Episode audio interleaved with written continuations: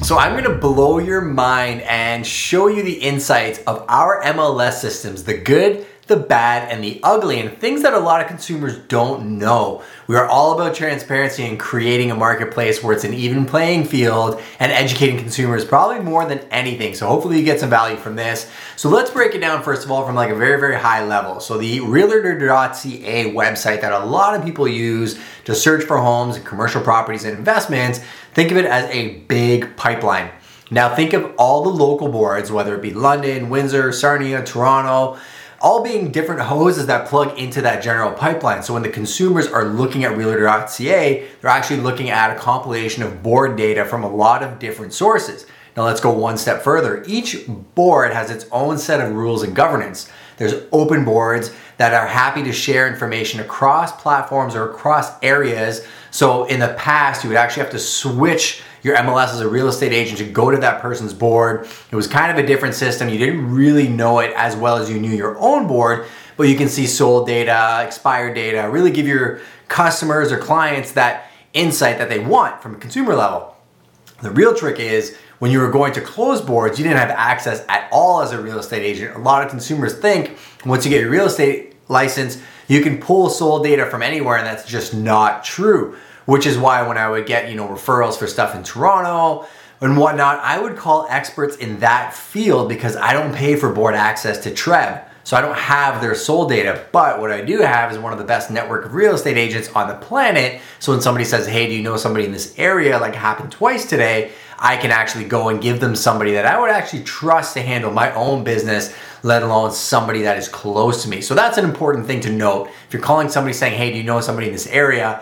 Find out how well they actually know that person. Are they just getting a 25% referral for sending that name to you, or they're doing a quick Google search and sending it to the first person they know? Or do they actually have an established network and history with these people? And can those people service your needs? Now, let's go to the next step.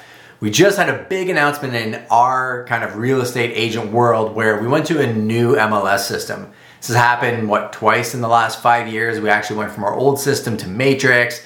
And then we went to Matrix to ITSO Real Estate. Doesn't really matter to you as a consumer. I can probably talk for an hour about this new system and all the issues with it from a real estate agent side of things because what's happened is they've taken a whole bunch of individual boards, put them on this big board, but they're still closed boards. So we don't still have all the data, which is kind of crazy because from a consumer perspective, you guys going on realtor.ca can actually see more active listings than if I'm searching any individual board. But again, it goes back to the same conversation I had earlier where where I'm doing business, you know, that's the board that I'm typically looking at or I'm accessing data really to get narrowed down. But sometimes, like if I go up to Bayfield, I'm going cross board, or I used to. I'd have to search the Huron board and the London board because sometimes a London agent would sell something in Bayfield, or a Bayfield agent, you know, would only list it on the Huron board.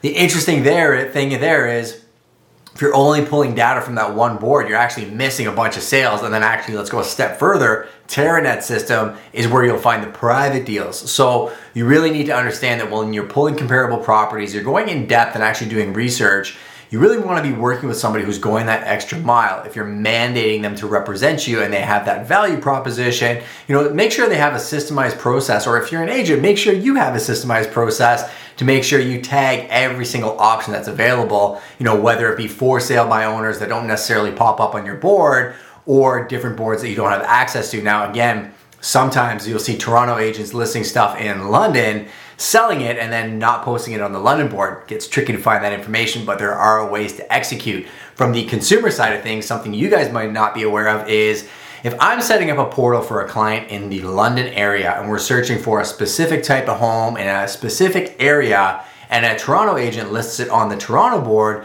that listing, when it actually goes live, doesn't go to all my London buyers. Now extrapolate that to, you know, 90% of the agents that are in the London market that have most of their portals set up on the London board, that property may not be getting the exposure of all the buyers who are on auto portals. Now, the you know, ethical thing to do if you're a buyer agent or working with buyers in the London area, search the London board, search realtor.ca. You really have to stay on top of it. But as we all know, there's only so many hours in the day. So if you're a seller thinking of listing your property, make sure it's on the board where it's going to get the most exposure and the most amount of buyers because you really want to create that multiple offer situation and sell for the most amount of money. Nothing is perfect. I actually wish that we all just had one system that we used.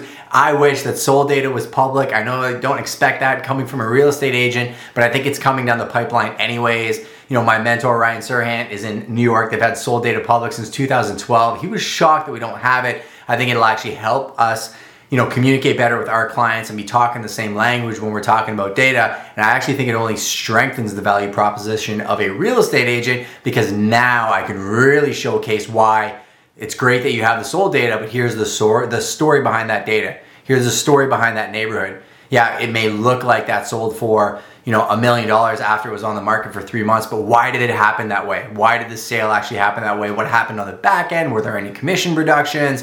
There is so much more to the story and really ways to maximize your net net on a buy or a sell. It doesn't matter if you're doing commercial investing or residential or new home construction it all matters.